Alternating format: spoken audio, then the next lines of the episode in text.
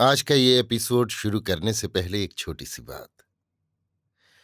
क्या आप भी अपना पॉडकास्ट बनाने की सोच रहे हैं? तो एंकर ट्राई कीजिए। ये पॉडकास्ट बनाने का सबसे आसान तरीका है। नंबर एक, ये फ्री है। नंबर दो, इसमें कई सारे ऐसे टूल्स हैं जो आपको अपने फ़ोन और कंप्यूटर पर रिकॉर्ड और एडिट करने की फैसिलिटी देते हैं। नंबर तीन आप अपने पॉडकास्ट को डिस्ट्रीब्यूट भी कर सकते हैं, जिससे इसे स्पॉटिफाई और दूसरे प्लेटफॉर्म पर सुना जा सके। तो डाउनलोड कीजिए फ्री एंकर ऐप या विज़िट कीजिए एंकर डॉट एफ़ पर अपना पॉडकास्ट स्टार्ट करने के लिए। ये तो थी एक छोटी सी जानकारी, और अब शुरू करते हैं एपिसोड का सिलसिला।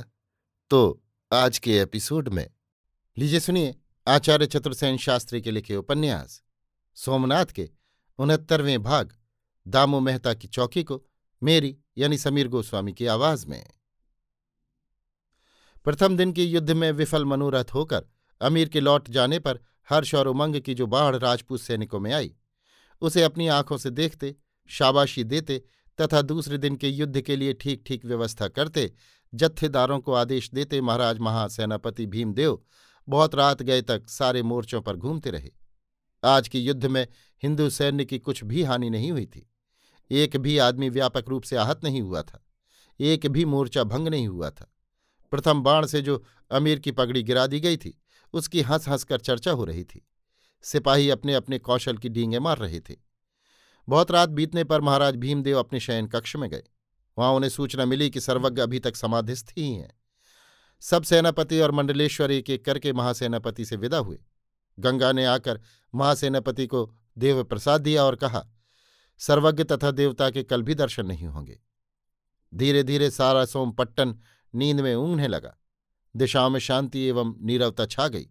केवल एक व्यक्ति, जो अब भी विश्राम नहीं कर पाया, वो था दामू मेहता। वो चुपचाप सारे मोर्चों को बारीकी से देखता हुआ और बीच बीच में अमीर की छावनी में जलती और धूकती हुई हज़ारों मशालों को देख रहा था। उसी के पीछे चुपचाप उसके दो चर, उसी की भांति छाया मूर्ति बने चल रहे थे। द्वारिका द्वार पर आकर मेहता खड़ा हो गया। उसने बड़े ध्यान से द्वार के सब मोर्चों को देखा।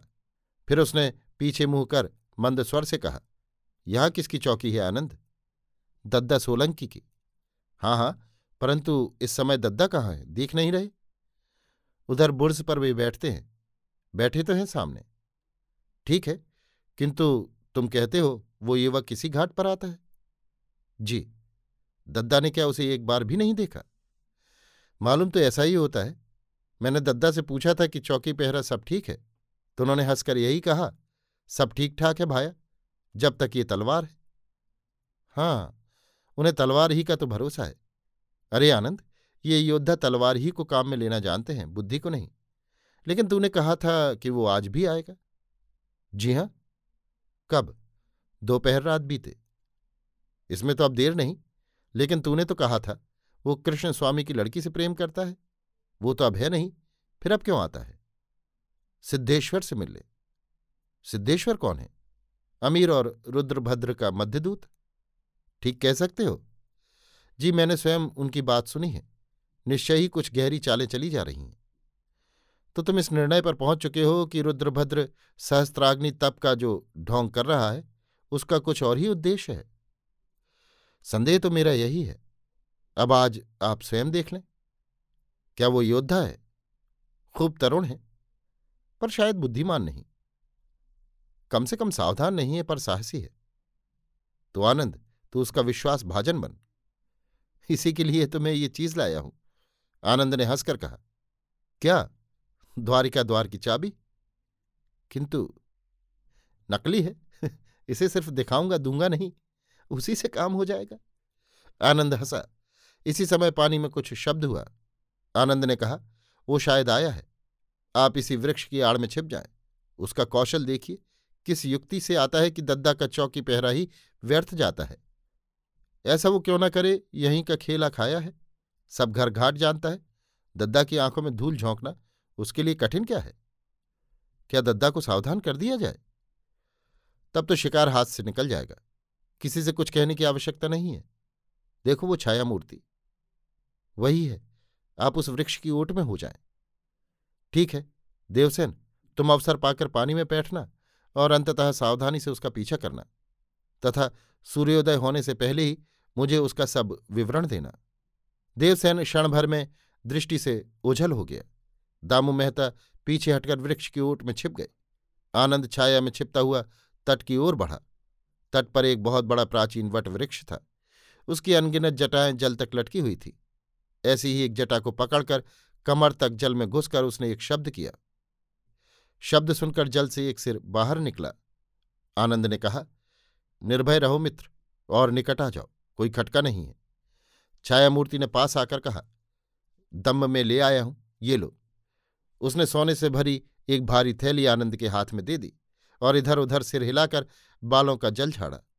स्वर्ण दम्ब से भरी थैली लेकर आनंद ने कहा, ठीक है, मैं भी तुम्हारी चीज़ ले आया हूँ, देखो। उसने वस्त्र से निकालकर बड़ी सी चाबी दिखाई। युवक ने प्रसन्न होकर कहा, लाओ दो, बाकी इनाम कल मिल जाएगा। आनंद ने चाबी वस्त्र में छिपाकर कहा, अभी नहीं मित्र, सब काम खूब होशियारी से आगा पीछा देखकर होना चाहिए। अभी दे दूँगा तो हम पकड़े जाएँगे।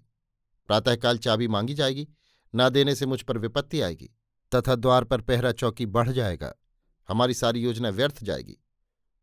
तब मैंने एक युक्ति सोची है, इसी प्रकार की दूसरी चाबी बनवाई है, वो कल मिल जाएगी, उसे लेकर तुम अपना काम करना, किसी को संदेह भी ना होगा। यही सही, पर अब नित्य आने में जोखिम है। बस एक बार और, परंतु मैं तुम्हारी एक सहायता करना चाहता हूँ। क्या एक पुरुष से मुलाकात। कौन है वो? काम का आदमी है। कहाँ? जल के बाहर आओ। वो क्या सहायता करेगा? सब कुछ। तुमसे भी अधिक। सबसे अधिक। क्या उस पर विश्वास कर सकता हूँ? प्राणों का इतना मोह है तो ऐसा दुस्साहस ना करो। जाओ, ये लो अपने दम। नाराज़ ना हो दोस्त। फिर विश्वास क्यों नहीं करते? करता हूँ। तो मेरे साथ आओ। दोनों व्यक्ति शाखाओं के सहारे तट पर आए और पेट के बल रेंग कर उस वृक्ष के निकट पहुँचे। दामो मेहता भी वहाँ पेट के बल औंधे पड़े थे। दामो ने कहा, यही वो युवक है? जी हाँ। तो जरा खिसक कर मेरे पास आओ। युवक दामो मेहता से सट गया। मेहता ने छाती के नीचे से तलवार निकालकर कहा, इसे भली भांति देखकर बताओ कि पहचान सकते हो ये किसकी तलवार है? युवक ने घने पत्तों के झुरमुट से छनकर आती हुई चंद्र की क्षीण छाया में तलवार को भली भांति परख कर कहा, पहचान गया?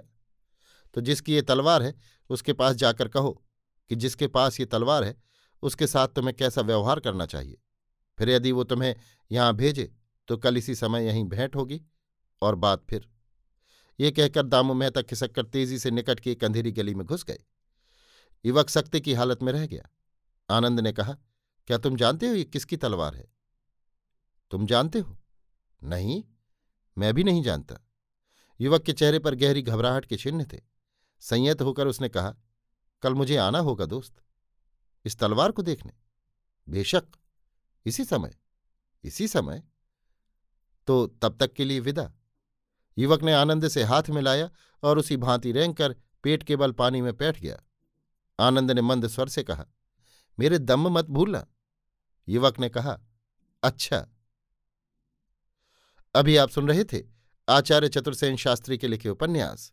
सोमनाथ के उनहत्तरवें भाग दामू मेहता की चौकी को मेरी यानी समीर गोस्वामी की आवाज़ में।